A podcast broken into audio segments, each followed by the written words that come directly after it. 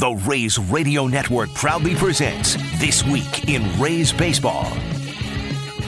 Here's your host, Neil Solondz. Well, thanks very much for joining us on our latest podcast. This one is really loaded with some great content. I think you're really going to enjoy it. We will start the podcast in a little bit with Willie Adames. You'll find out that the Rays shortstop has a new roommate and find out also what he's learning uh, during this stretch as we continue to socially distance and stay safe at home during the pandemic. We're also going to hear from Rich Hollenberg of Fox Sports Sun, um, how he is using his time with his family in a positive way. And he also has an interesting story about where he was when the shutdown began. Now, we've talked about it on this podcast uh, a fair amount. The Rays are doing some really great work in the community as a whole, but we've also tried to highlight some individuals and some individual players on the minor league side. And I don't know if there's a minor league player, maybe in the game, who's doing as much good work as pitcher Simon Rosenblum Larson. We're going to find out a little bit more about his nonprofit More Than Baseball, and that'll be up in a little bit. And also, we've got a follow up interview with Thomas Mantz, who is the executive director of Feeding Tampa Bay. The Rays and Rowdies and Feeding Tampa Bay were able to complete the goal for a donation drive of raising more than 4 million meals. And we'll get a follow up as to their needs and how this is certainly going to help. But we start with Willie Adames, and we found out that the Rays shortstop is right here still in Tampa Bay. I mean, uh, so I came to St. Pete, to the house that I, I have been staying at uh, for the past two years. And uh, I came with Margot, and, you know, just being here all the time. How how much does it help to have Manuel Margot with you because the two of you play? Not every player has someone rooming with them that they can work out with every day.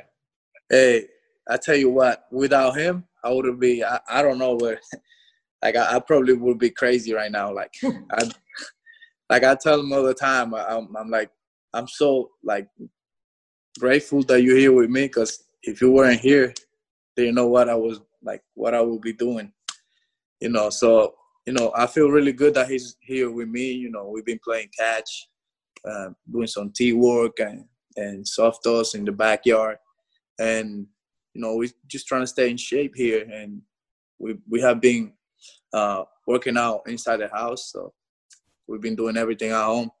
How uh, how hard is that? What's your routine like? When do you do your workouts? What else do you do during the day? So we work out at night at like 7.30 and mm. we do like the the baseball stuff at like 5 so we go so we basically you know he cooks sometimes i cook and after that we play some ps4 and then we go play catch hit then we come inside the house we do the workout routine and then we just eat dinner and keep playing ps4 Who's the better cook? Uh, I, I would say him because he knows more than me. I'm just learning now. What is it? What's a favorite dish? Because I know you've got some dishes that your mom cooks for you. Can he can he replicate your mom's cooking? Nah, nah, nah. I don't think no nobody can. But he he does he does a pretty good job. You know, like he he can cook. He got some good uh, seasoning. What's his What's his uh, favorite dish? So he he makes some good uh moro. So that's like uh, rice with uh green peas. Green peas, yeah, and it's really really good, delicious. And you guys are staying in shape together. Who's a better video game player? Uh, I don't know. We like we pro like pretty much the same, but he's getting better though. He's getting really like really good. So we right now we are in a tournament with like my friends that they're in, in New York, and he's been competing really good. I want to get to that a little bit, but I also wanted to check on your families because I know that, you know, obviously you are very close to them. How are they doing in the Dominican Republic right now? And how difficult is this to be separated? Because I know they were going to come and see you on opening day, right? Yeah. They were supposed to be here uh, uh, in March the 25th but they're doing good. You know, they just been home too over there. You know, they been doing the quarantine and pretty much just staying home. You know, but I'm I'm just happy that they're safe and you know that all my family, you know, beside my parents, are safe too. Is Manuel's family okay too? Yeah, they're really good too. So we just really, really thankful for that. How, because obviously you're watching the news, I'm sure at times. How different is it here versus in the Dominican Republic in terms of the severity, the seriousness with the disease? Is it different? I mean, no, over there there's like less, like so much less people, but people in the DR they don't they don't really really pay attention to like what the government or the public health say. You know, they do whatever they want most of the time, but you know, I think they are doing uh, okay with that. You know, like staying home and the disease over there. I think it's getting to the top to to start to go down, but it's not not bad, but it's not good either. Is your sister at home? Right. Yeah. In the Dominican, or is she was she still in school? How's, how's that? Yeah, all but yeah, she's home because because the school is right next, like right across the street. So that's where we live at, right across the street from her school. So That she walks she walks every day to the school. that makes it a whole lot easier, I guess. yeah, but they doing they've been doing uh, online classes over there too. How tough is this for? Um, and who have you stayed in touch with among your teammates um, during all Um, this? Obviously, you've got a teammate there, so that helps a lot. Yeah, so I was uh, talking with Tsutsugo the other day. I talked with Meadows the other day. Uh, mm, Jose Martinez. Uh, who else? Like I try to, I try to uh, to talk to most of the most of them all the time. You know, just to check on them and try to see how they're doing. But like all the guys that I spoke with, they are they're good, and you know they're trying to stay safe. How much time would you need if they said, "Okay, we can, we can, you can start practicing again"? Like honestly, I just want to go play. I don't, I don't, I don't even want to go do spring training again. I just want to start playing. But you know, obviously, we need some time for the pitchers to to get ready. For me, I think in two weeks I'll be ready, or maybe a week. I just need to see some live, live BP, and I'll be good to go. Do you talk to the coaches much, Rodney? And Yeah, yeah. I talk to them a lot. You know, I talk to Ozzie, Rodney. I talked to Cash the other day. Q. I talked to them pretty like pretty much more than the players though. I guess yeah. What's the biggest challenge in this for you? Uh, and you said that obviously Manny helps keep you uh, sane uh, during all this to have someone with you. What's the hardest part? I mean, to not be able to like go to the field and actually like hit BP, take ground balls, see my teammates, you know, joke around with them, and you know, do the normal baseball stuff. You know, I think that's the hardest part about all of this. Erik Neander said that last week. He said, "I think this will make the group more hungry. That you know, you guys did so well last year. You got to Game Five against Houston. You came in ready, excited, motivated. Do you think this will make you more motivated than it did before? The fact that you were away from baseball for a while.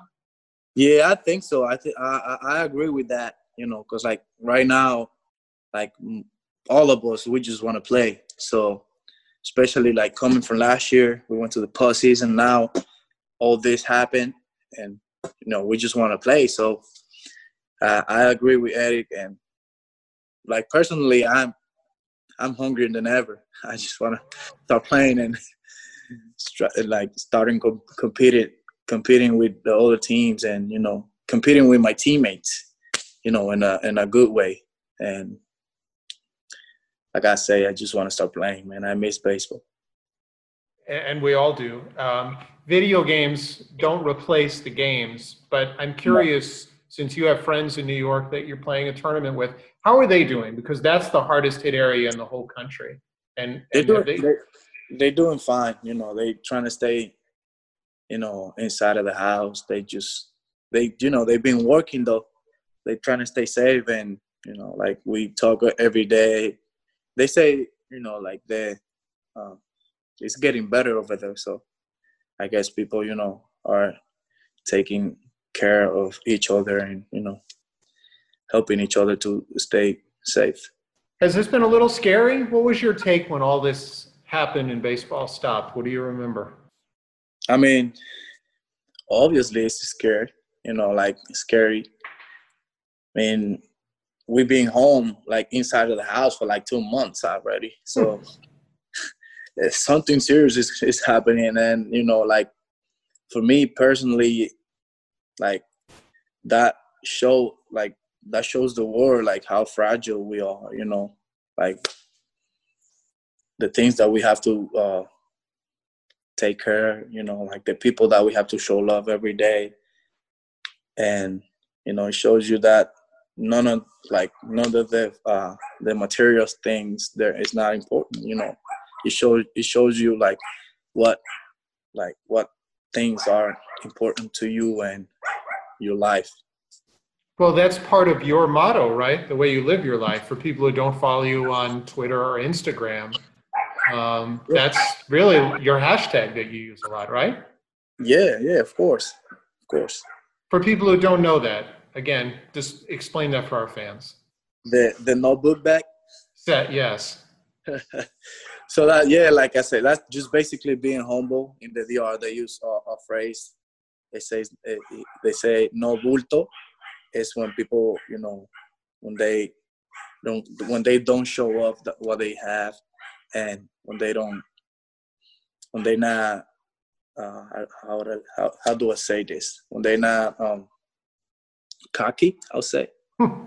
you know and they just humble and they trying to help people that that need your help and all all that kind of stuff have you had any friends or family at all that had to deal with the virus, or has everyone you know been okay?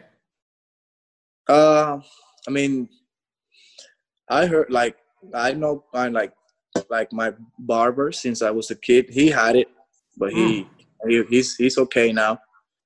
So a couple people that I know that that they lived in New York, they had it, and people from my hometown that lives in New York, like a couple of them uh, died from the virus, mm.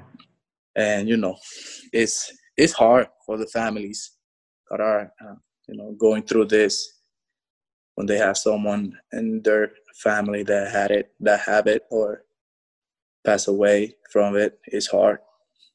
So it's obviously touched you in a personal way. Yeah, yeah, I'll say that. Mm-hmm. You mentioned your barber had it. Um, mm-hmm. Who cut your hair? I know you don't have to show it to me, but who who cut your hair during this this whole stretch here? Did you do it yourself or do you let nah, go? Manuel did it for me, and I did it for him.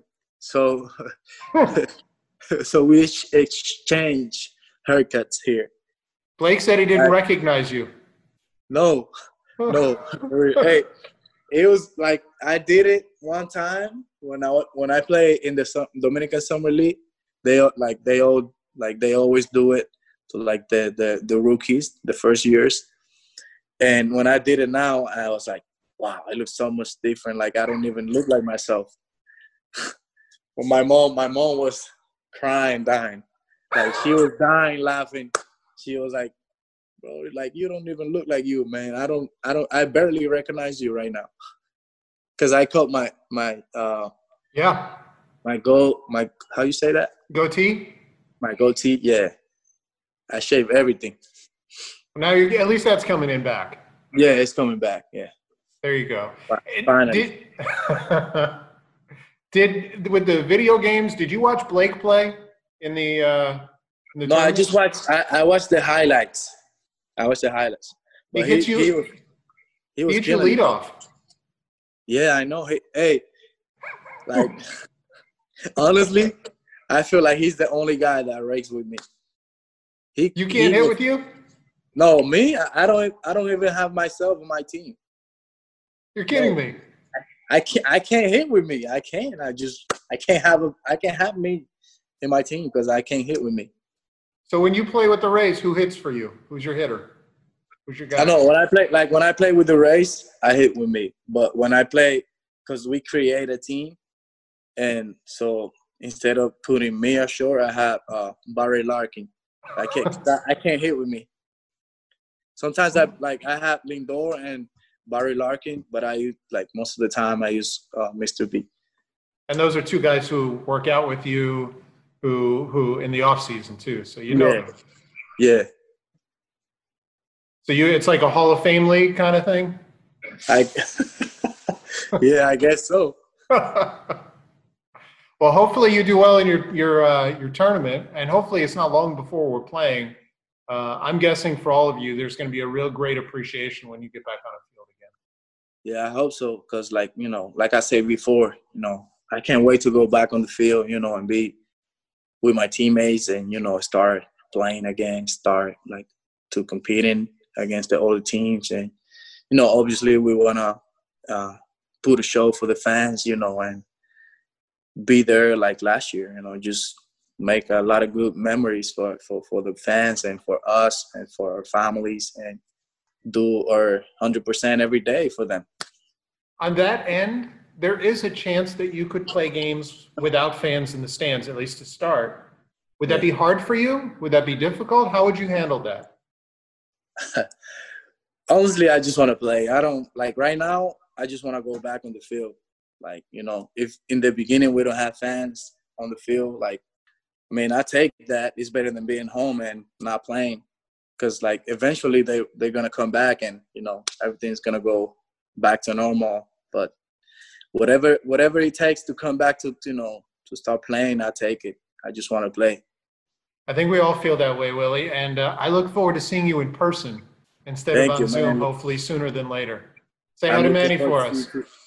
All right, I tell him. All right. Awesome stuff from Willie Adames, and you can really hear in his voice how badly he is uh, hoping that baseball returns sooner than later. And I think the same applied to a member of uh, the broadcast team, and that being one Rich Hollenberg of Fox Sports Sun. Uh, we are hanging in there just like everybody else. It's a lot of uh, life skills coaching along the way uh, with digital learning. Uh, the school day doesn't necessarily last as long as it does when the kids are actually in physical school. So, uh, as a parent, as you know, uh, with your two daughters, it's it's a little bit challenging as a father, but I'm embracing the time that I get with my kids and my wife because, as you well know, also uh, these would be times where we wouldn't be necessarily home Mhm. all the time, whether it's road trips or studio trips or what have you, or trips to Tropicana Field. Uh, uh, I'm trying to find the silver linings in in all this stuff, as a lot of us are. And I definitely think the quality family time is certainly a silver lining. Um, how old, for, for our fans who don't know, how old are your kids now, and, and what's been the greatest challenge in all this for on your side? Sure. So my oldest, Jason, is uh, 16, going on 17 this this fall. He'll be a junior at St. Pete High uh, once they start up again. My daughter is 14 and a half. She'll be 15 in August, and she's going to be starting high school at St. Pete High as a freshman. And then my youngest is just a couple weeks away from turning 11. That's Brian, and uh, he's been the one who's had the the toughest time of it, to be honest with you uh, out of all three kids. The other two are fairly busy with their schoolwork. He gets things done a little earlier, so uh, I've had to incorporate him in my social media uh, online stuff, uh, trying to have some fun with him. We do something called Pick a Press Pass on my Instagram and uh, and Twitter accounts, where he reaches into a box and grabs one of the hundreds and hundreds of press passes that I've gotten through the years, and I try my best to remember what I can from that game, and we have some fun with it that way. So that takes up some time and provides a little bit of a, a background to some of the times that I'm not home when I, I am now. And it's and it's a good way for you know for guys like you or me to kind of remember good moments when you know we did have sports, and hopefully it won't be long before we have it again. Yeah, and when I've had a haircut, I don't know, Neil, you can't tell. My hair is as long as it's been since I was a freshman in college. And just the other night, I actually took the scissors to the sides of my hair. It's heresy, but I wanted to, you know, for everybody who's watching right now, I wanted proof that I actually did cut my hair a little bit. Now, the rest of this conversation, I'm going with a baseball hat. I have not been as daring. I saw, you know, Willie Adames got his hair cut. Austin Meadows cut his hair. Uh, Matt Silverman even said he had his hair cut at home. I'm not so daring. I'm, i think I'm going to yeah, wait it I out. I don't have the clippers. I don't have the number two or whatever number it would be. So uh, I just did the sides. Those are the most. When I was growing up, my mom used to say I had bozo curls. If anyone remembers Bozo the clown, that's what I looked like. So I said, enough of that. I, uh, I'm man enough to give it a shot. What's the worst that could happen? And uh, like a lot of us, I've been wearing baseball hats most of the time anyway. It does grow back. That's the good part about all That's this. That's right. hey, where were you when all of this started? Because if, if, folks don't know from watching you on Fox Sports Sun, um, with the Rays, you do a lot of basketball for ESPN, and I know you did a lot of Big 12 this year too. Yeah, uh, it's actually a, an interesting story. I was, in hindsight, credited with calling the last full major college conference basketball game of the season. It was the night of uh, March, I want to say it was March 11th, uh, because the 12th is when everything started, the dominoes started falling. It was the first round of the Big 12 tournament. I was in Kansas City. And that night, right before we went on the air, the decision was made by the Big 12 commissioner, Bob Bowlesby, to only allow essential members of the team. I think that they set the number at 125 per team that were going to be allowed into the Sprint Center in Kansas City that night to watch the games the next day. So we had, thankfully, a sellout crowd in the Sprint Center. It was a great atmosphere, college basketball, postseason, you can imagine. And we ended up having two fantastic games only to wake up the very next morning and Kansas and West Virginia and all the other teams that were getting ready to play on Thursday morning found out right before the tip that unfortunately they wouldn't be playing. And then, as we all unfortunately know, what happened after that was, you know, in rapid succession. But I remember waking up that morning not knowing what was going to happen if I was going to even be calling a basketball game that night. And as it turns out, uh, the final two college basketball games I called were in my rearview mirror already. So we hung around all day, flew home that night, and I've been home ever since. Were you worried at that point? Um, because I know a lot of, I know some broadcasters who traveled during that whole month who think they might have had it or, or they believe they might have had the virus or they got sick at some point in time. What were your concerns, if any? Yeah, it's funny, Neil. Uh, I say that to my wife even to this day. You know, I, I could have had it. Uh, fortunately, I was asymptomatic. So if I did, again, hopefully now I have the antibodies. And I think that that's the great unknown is the biggest fear factor in all this is none of us uh, who haven't been tested or mm-hmm. didn't show any signs of symptoms really 100% know whether or not we had it. I was certainly susceptible. I mean, I'm on the road with my Rays gig and college basketball. I'm probably on the road a total of 200 days a year. So I'm as susceptible as anybody if, you know, traveling through airports and being in big crowds is uh, is a big common denominator of whether you're going to get this to, this virus or not.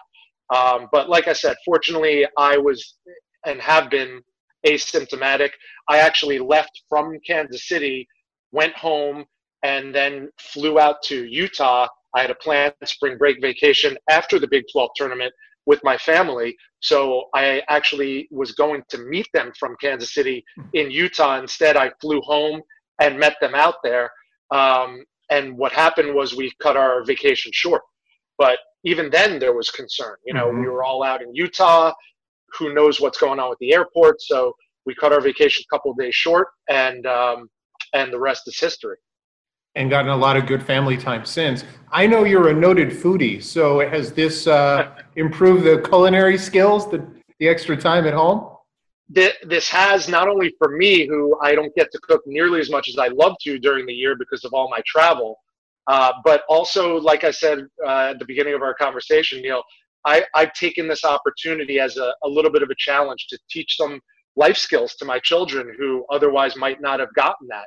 You know, my wife and I do a pretty decent job when I am home of dividing up the responsibilities, and cooking falls into my domain because I love it. And so, uh, almost every night during the week with my three kids, I pick one night for each of those three to decide what the family's going to have for dinner and then to help me make that meal. So last night my my daughter stepped in. She she did all the hands-on work. I lined everything up for her, all the ingredients and we ended up making a portobello mushroom and sun-dried tomato risotto. She loved it. She actually said at, while she was eating it, this might be my new favorite thing. So it was a win for her, a win for me, and uh, and a win for everyone in the family who got to enjoy a good meal. Favorite meal you like to cook, or that your wife cooks? Oh, um, my, you know, when I, whenever I get a question like that, it's usually if you had one last meal to eat, right? what would it be? Um, I would start off with a good Caesar salad, and I would go straight classic Italian, chicken parmesan with a side of pasta, and maybe a nice tiramisu at the end uh, for dessert. Can't leave off dessert. Not bad. Not bad at all. Hey, what's it been like for you without baseball? Um, obviously, we're all missing it in different ways. What are you missing the most right now? Uh, I'm not just saying this because I'm talking to you, Neil. I miss the camaraderie of the of the press box. I miss sitting two seats down from you and exchanging stories throughout the games and seeing our guy Dukes, you know, running the press box as well as anybody in all of Major League Baseball and all the guys, Topper two rows in front of us, Marc Topkin, and all the regulars who were there game in, game out at Tropicana Field. I miss collaborating with my producers, Brad Bartle and Kevin Patterson. I certainly miss working with my two other amigos, Doug Waechter and Orestes Destrade, and Tricia on the sidelines. It, it's it's similar to what the athletes say. You know, when they retire, they say, "I don't really miss the game. I miss the camaraderie of being part of a team. And more than anything, that's what I miss. You know, I miss being around the guys. I miss the the the step by step, the routine, if you will, of getting ready for a pregame show and then watching the game pitch by pitch and getting ready to deliver uh, an educational and entertaining postgame show, just like the pregame show happened 30 minutes before first pitch. And uh, I, I, think we're all hopeful still about baseball at some point happening this year. And Erik Neander, the Rays senior VP and GM, had a conference call at the end of last week where he chatted about the fact that he thinks this will drive the players even a little bit more, make them even more hungry based on how last year ended. What's your take on all that, what you've known about this team over the last few years and how they've grown up? Uh, well, I mean, I, I, think the makeup of this team is what makes it special. Uh, that's no secret to certainly to guys like you and me who have been around them all this time. Uh, but I really think that that's what Erik and Matt and and you even go right up to the top with Brian Auld and, and even Stu Sternberg. They stress that they want a good group of guys in the clubhouse, and then everything else comes second and and tertiary and after that. Uh, so the chemistry there, there's no question that that helps a team like the Rays. And I can't remember if it was Kevin Cash or Erik Neander who said it, but I, I, remember reading recently one of them, if not both of them, saying, I, I think the time off or coming back from this extended break, like everybody's been faced with, if any team's going to come out of it okay, I think it's the Rays. And I agree. I think their depth every team's depth is going to be tested. I think you can make the argument the Rays probably have the deepest 40 man roster and the most talented 40 man roster in the American League, if not baseball. Uh, I think that the depth that they have fortified through the years using that 40 man roster, where it's not just, yeah, you're on the 40 man, but you're never going to sniff the big leagues. You know as well as I do. If you're on the 40 man, chances are better than good. You're going to see big league time at some point in a critical situation. We saw it last year when they won 96 games. So I, I think the Rays are built to.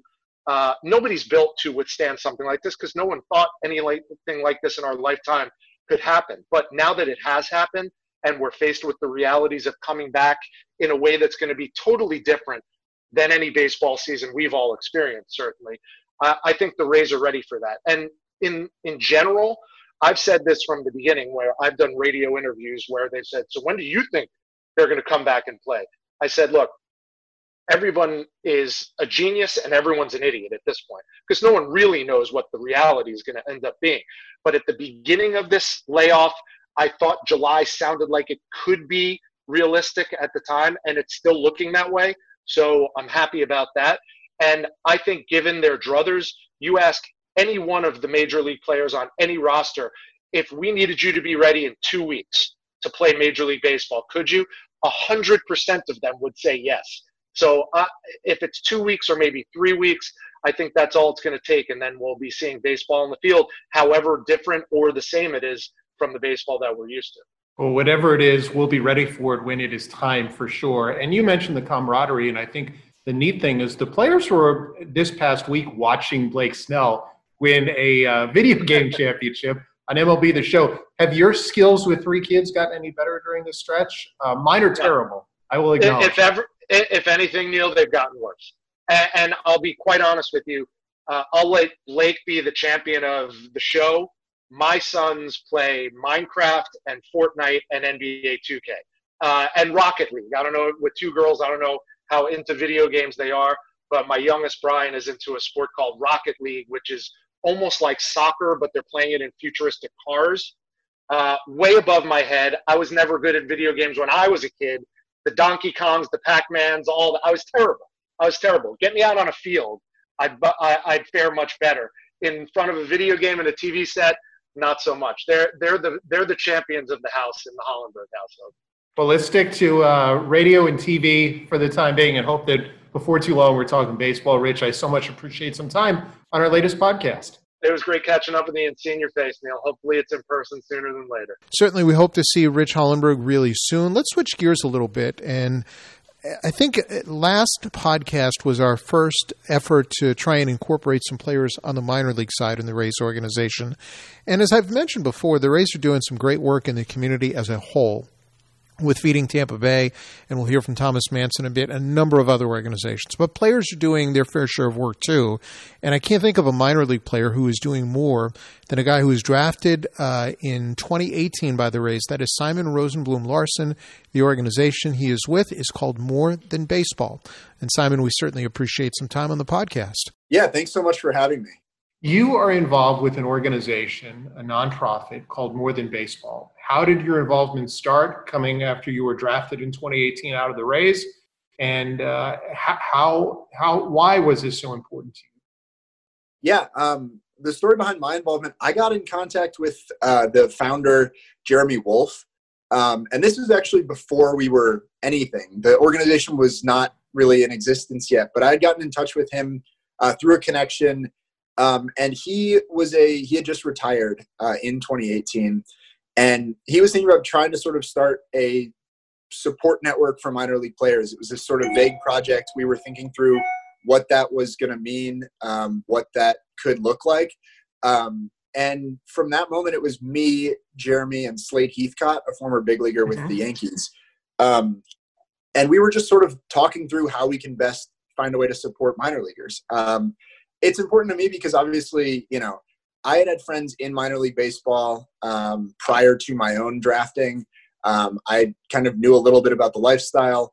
Um, and when you get into pro ball, I think, you know, everybody goes through it. It's this sort of, wow, like, this is not the glitz and glamour that, that I sort of expected it to be. But again, like, obviously you get sort of a primer if you know somebody in minor league baseball beforehand. But um, it's hard. It's it's hard, and I you know I felt like there's guys out there who could use a support network to some extent, and Jeremy and Slade both felt the same, and so we worked together to sort of build a nonprofit that was built to provide minor leaguers with the things that they need.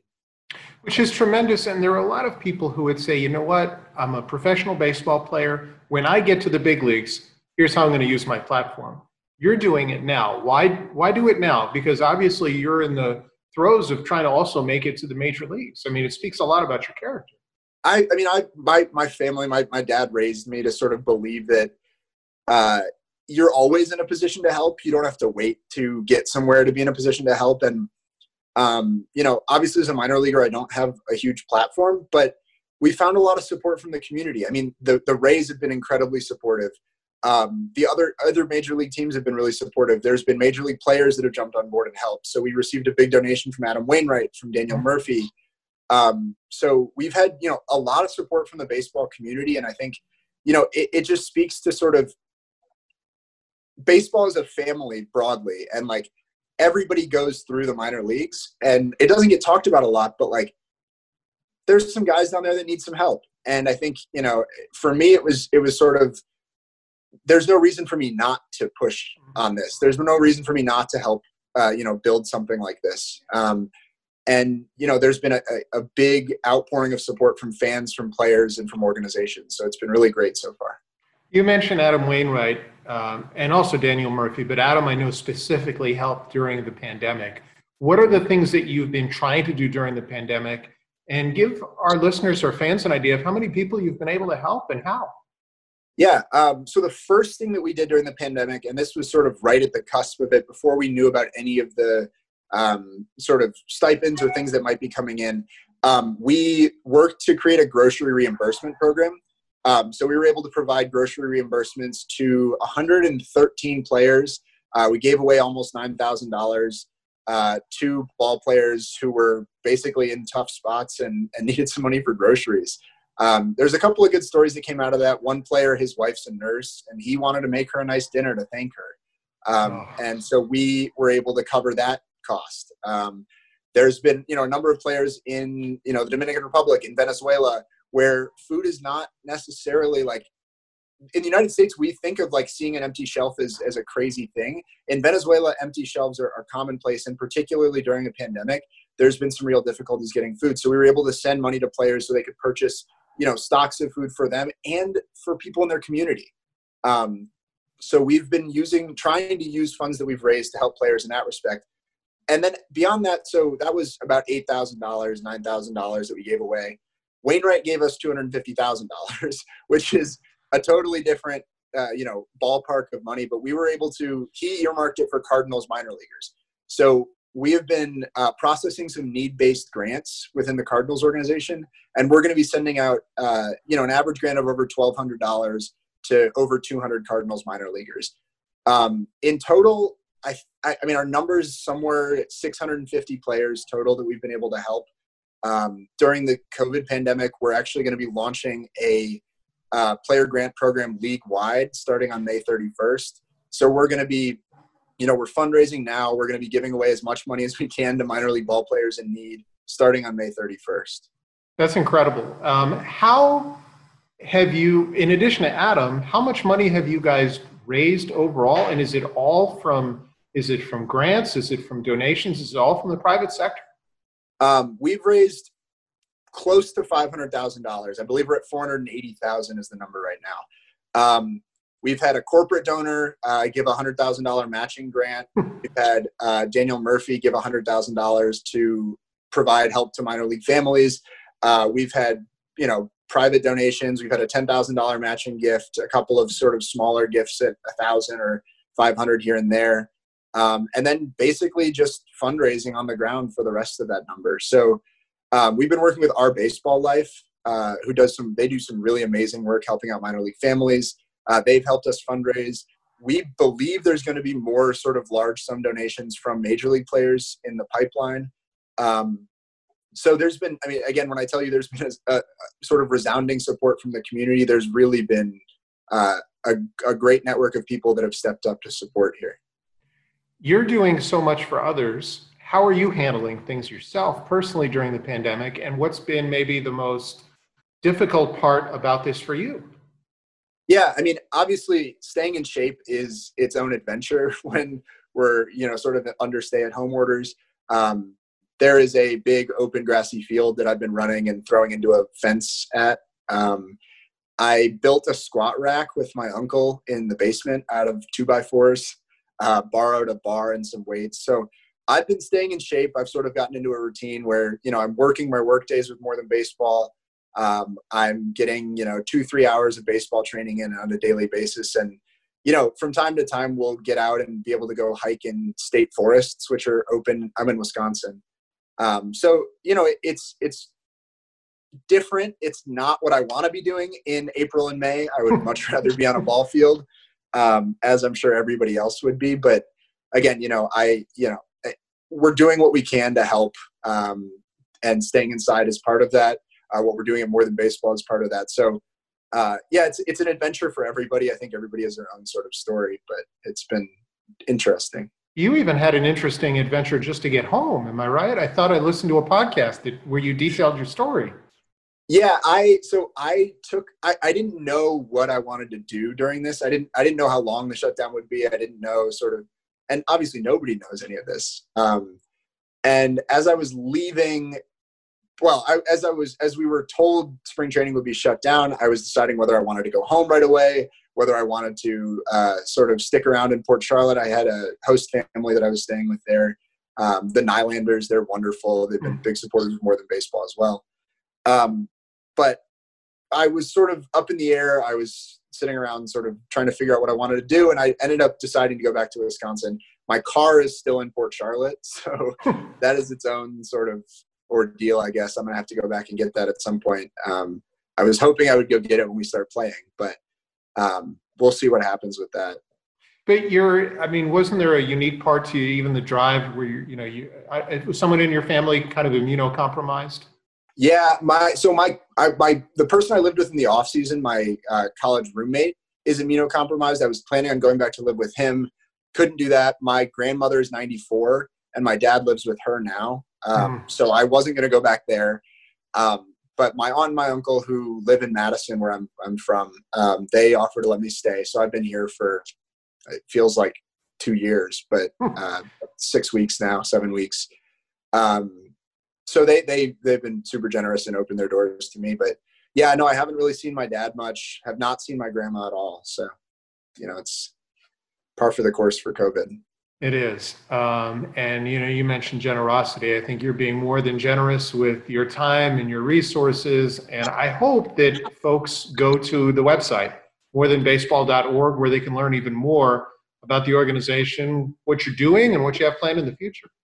Yeah, absolutely. And and we're sort of open to anybody who's interested in in getting involved. So uh, our social medias are mtb underscore org on Twitter and Instagram, and you shoot us a message there, send us an email through our website. Um, we are definitely excited to you know keep growing our network and getting people involved.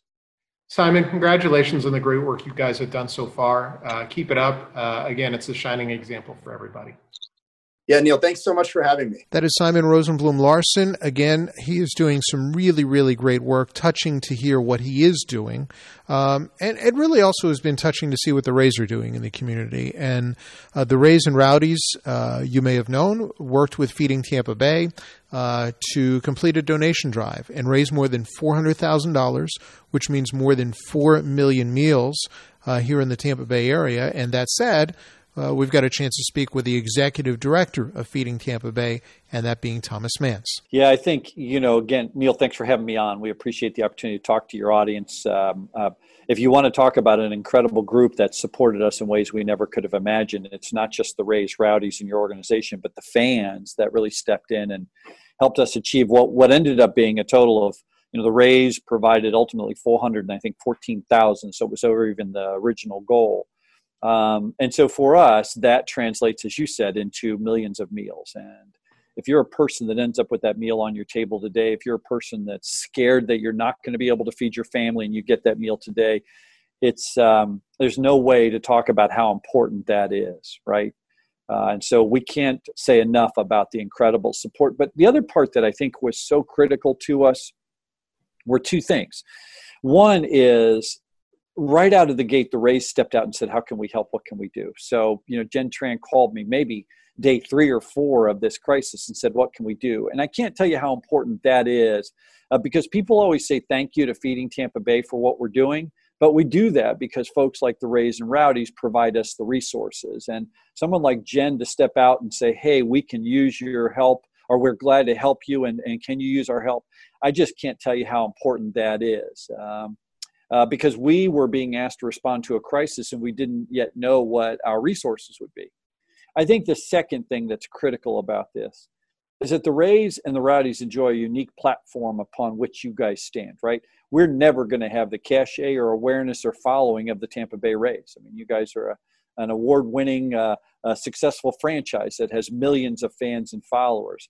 So, you all stepping out in a very public way and saying, hunger matters. Mm-hmm. Food insecurity matters, and we're going to put our weight behind that. In fact, I, I think it's maybe true that more than any other cause, you guys put your support behind folks getting fed. That allowed us a platform, Neil, that we think a lot of others came in behind that. Mm-hmm. Um, uh, both publicly and, and privately, that said, okay, the Rays are doing this, we'll come along beside that. And I think that's harder to put a number on, like $414,000 in funds. Uh, but I think that value was uh, huge. I think the impact was huge. And you guys have also worked with the Rays to use Tropicana Field as a, an area where people can receive food too. Yeah, one of our greatest concerns in all of this is we did some survey work early on. Uh, and that we're continuing to do at our mass distributions that show about 70% of the people in those food lines had never been in a food line before. So stop and think about that for a moment. One of the things that we would say to you, and I think you would know this, uh, Neil, is that you know somebody that has lost a job. You know somebody that is economically challenged right now. And some of those folks are ending up in a food line that never, ever, ever thought they'd be there. So think about somebody six weeks ago that was sitting in their job, doing their work, and uh, you know uh, the coronavirus was something that was separate and apart from their world that they were just half paying attention to and all of a sudden it came in and torpedoed the side of many lives. And so we want to make sure we connect with as many of those people as possible because they've never been in a food line before. Using tropicana field which is a well-known spot uh, around wrapped around the rays brand in particular there um, allowed us to create a very very public place to say, hey, if you need resources, come here. Um, folks show up. We don't care about where they're from, why they're there, what their circumstances are. But each family leaves with three or four days worth of groceries, good produce, uh, good protein, uh, items that are expensive in the store, and they can go home and at least know for those next three or four days they're going to be okay. And you're doing that for the next couple of weeks at Tropicana Field, yeah, right? we're on Saturdays. Doing, yeah, I think so. We've been doing it through the month of April. I know we're planning on the month of May. I do know the Trop has other resources or other uh, um, uh, needs that it might be uh, pulled away for, and so we get that. But we'll be there as long as we can, uh, because again, it presents to us a terrific opportunity to reach a lot of folks. How much greater is the need now uh, for folks than let's say before this happened? Let me share with you. So I, you know, I will assume all baseball f- people are numbers wonks, right? For those of us kids that love statistics, right? Uh, that grew up looking at baseball stats, we'll use food banking stats, right, uh, as a way of substituting. So think about it this way, Neil. When we started this crisis, the unemployment rate in Florida was around 2.8 percent. That meant in our 10 county area, and that 10 county area really overlaps your viewing area perfectly, right? It's, it's uh, mm-hmm. almost an exact coverage.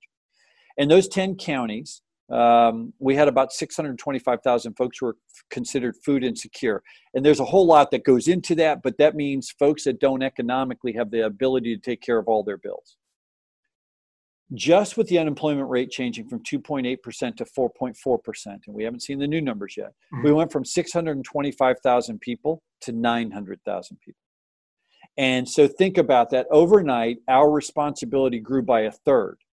And we're expecting that to continue to grow because when the new numbers come out in May for the month of April, we will have seven or eight or nine percent unemployment. In certain sectors, unemployment rates are hitting double digits. So we're going to see the need continue to explode. We think, and we don't mean this as a depressing comment, we mean it as a real comment. We think over the next 90 to 120 days, most families will struggle a lot. If you think about our world, and again, you know this, the end of May, or excuse me, end of March, most people got their last paycheck. They got government stimulus checks in the month of April, which was great. Uh, but now we're in May and June and July. And while Florida has reopened their economy, uh, there are a lot of businesses that still can't open, and there are many businesses that are only opening partially. And so the real economic challenge felt by many families will be this summer. And we think the need will be substantively higher one of the reasons why we appreciate you doing this follow-up story is it allows us to continue to say uh, the crisis in some ways medically maybe we've hit a peak. We've not hit the peak of the economic crisis. That one we believe is yet to come. So there's two areas then to hit on. One if people are in a good position and maybe they haven't donated yet there still is going to be a need from your standpoint correct? And then b if people are also have have not been to feeding Tampa Bay and have a need for food, you want to make sure they know where they can go. Yeah, I think there's and there's a third one. So the first is yes, if people have means to uh, to donate, we would appreciate that. We expect an impact this crisis to impact families for at least a year.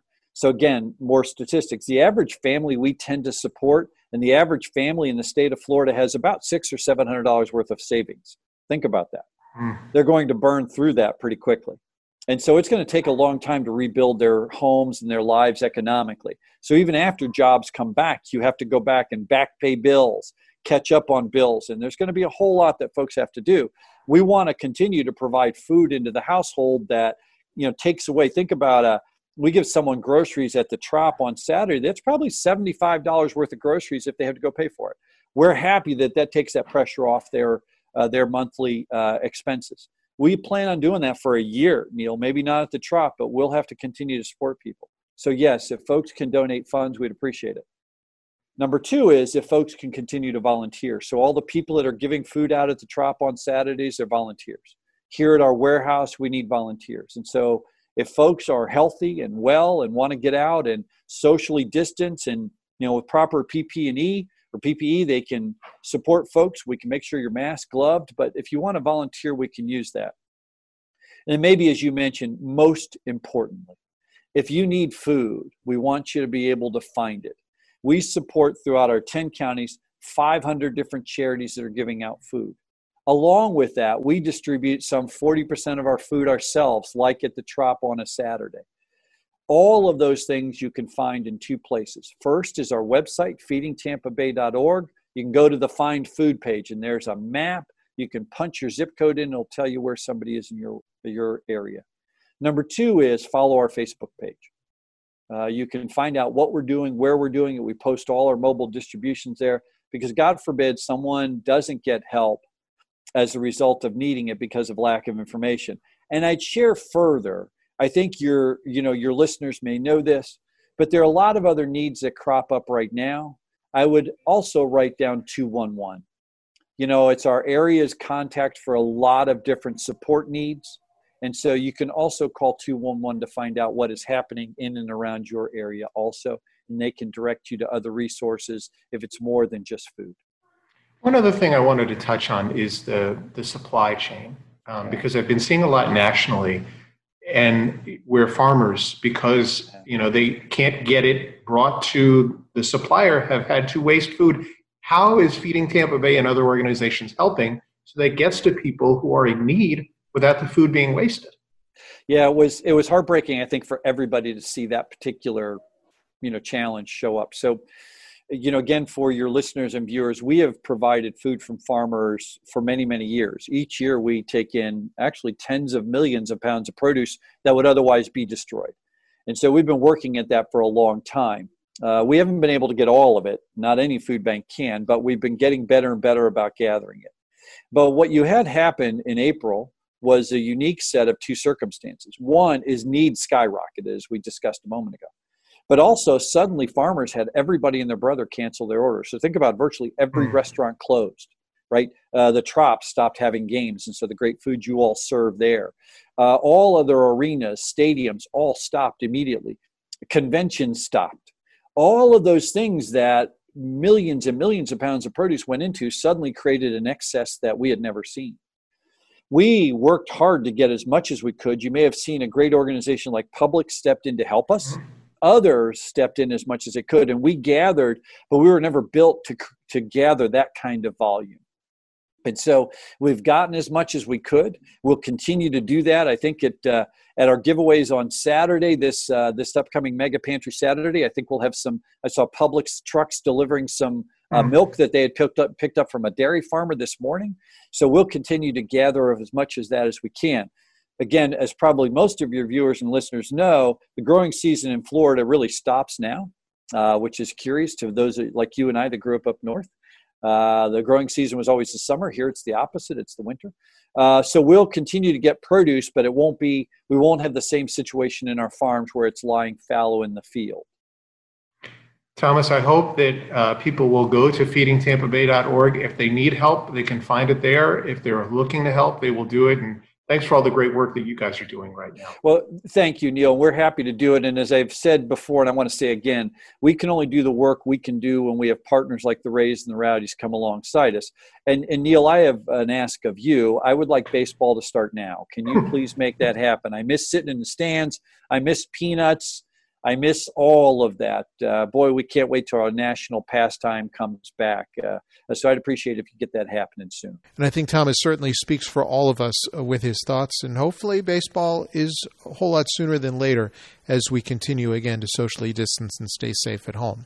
A couple of notes. Uh, first, we'll find out if Blake Snell is listening all the way. A formal congrats to him uh, on this podcast for him winning the MLB The Show Players League Championship this year. And uh, hopefully, that's a sign of positive things to come for him and for the Rays for that matter. Um, also, the Rays, we mentioned community work. Uh, the Rays have continued their Reading with the Rays program. So if you're looking for something for the kids to do during the course of the summer where they can also say, stay socially distant and safe, certainly reading is a great way to do that. You can go to raysbaseball.com slash reading to find out more. Um, I want to thank all of our guests on the podcast who joined us today, and those included, of course, Willy Adames, as well as Rich Hollenberg of Fox Sports Sun, uh, Simon Rosenblum Larson and his organization More Than Baseball. Find out more at morethanbaseball.org and also Thomas Mantz of Feeding Tampa Bay, which is at feedingtampabay.org. Our next podcast will be on Friday, an alumni podcast. You're not going to want to miss this one.